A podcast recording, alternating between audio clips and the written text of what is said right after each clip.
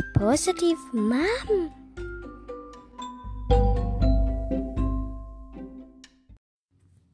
นิทานเรื่อง นางแมวกลายร่าง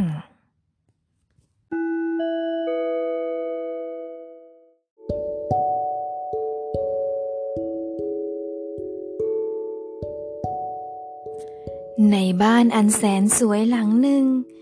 เจ้าของบ้าน เป็นชายหนุ่มรูปร่างหน้าตาหล่อเหลาเอาการเลยทีเดียว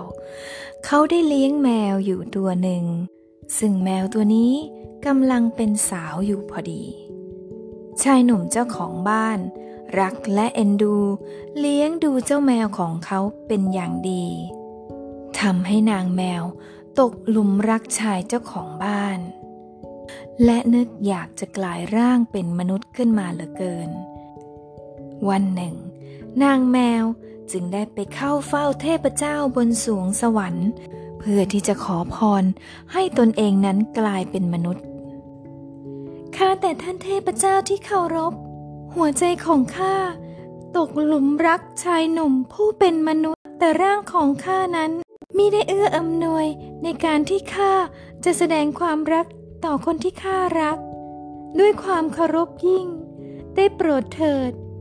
เมตตาอำนวยพร ให้ข้ากายร่างเป็นหญิงสาวที่สวยงาม เพื่อความรักที่สมหวังของข้าเถิด เทพเจ้าผู้ใจดี ได้อำนวยอวยพรให้นางแมว กลายร่างเป็นหญิงสาวที่มีร่างกายงดงาม ผิวพรรณสดสวยยิ่งนักข้าขอบพระคุณท่านเป็นอย่างยิ่ง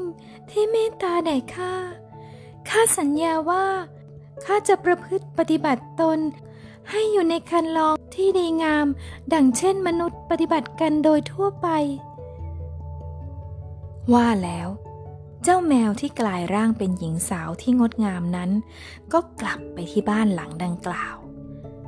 และครองรักกับชายหนุ่มเจ้าของบ้านหลังนั้น อยู่มาวันหนึ่ง ท่านเทพเจ้าผู้ใจดี เกิดนึกสงสัยว่า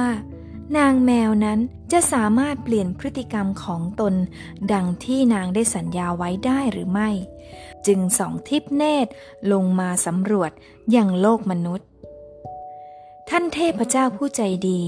เห็นนางแมวในร่างของหญิงสาวที่สวยงามกำลังพลอดรักกับชายหนุ่ม และทันใดนั้น มีหนูตัวหนึ่งวิ่งผ่านหน้าไปนางแมวที่อยู่ในร่างของหญิงสาวเผลอกระโดดตะคุบหนูตามสัญชาตญาณเดิม ท่านเทพเจ้าเห็นอย่างนั้น จึงต้องบันดาลให้หญิงสาว คืนร่างเป็นนางแมวเช่นเดิม สร้างความตกตะลึงให้กับชายคนรักเป็นอย่างยิ่ง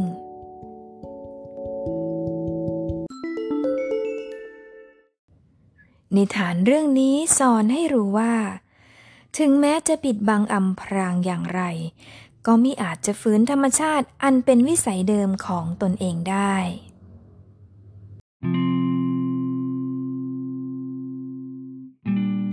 สนุกไหมคะเด็กๆ Lady Rose หวังว่า นิทานที่นำมาฝากคงจะทำให้เด็กๆ สนุกสนานกันบ้างนะคะ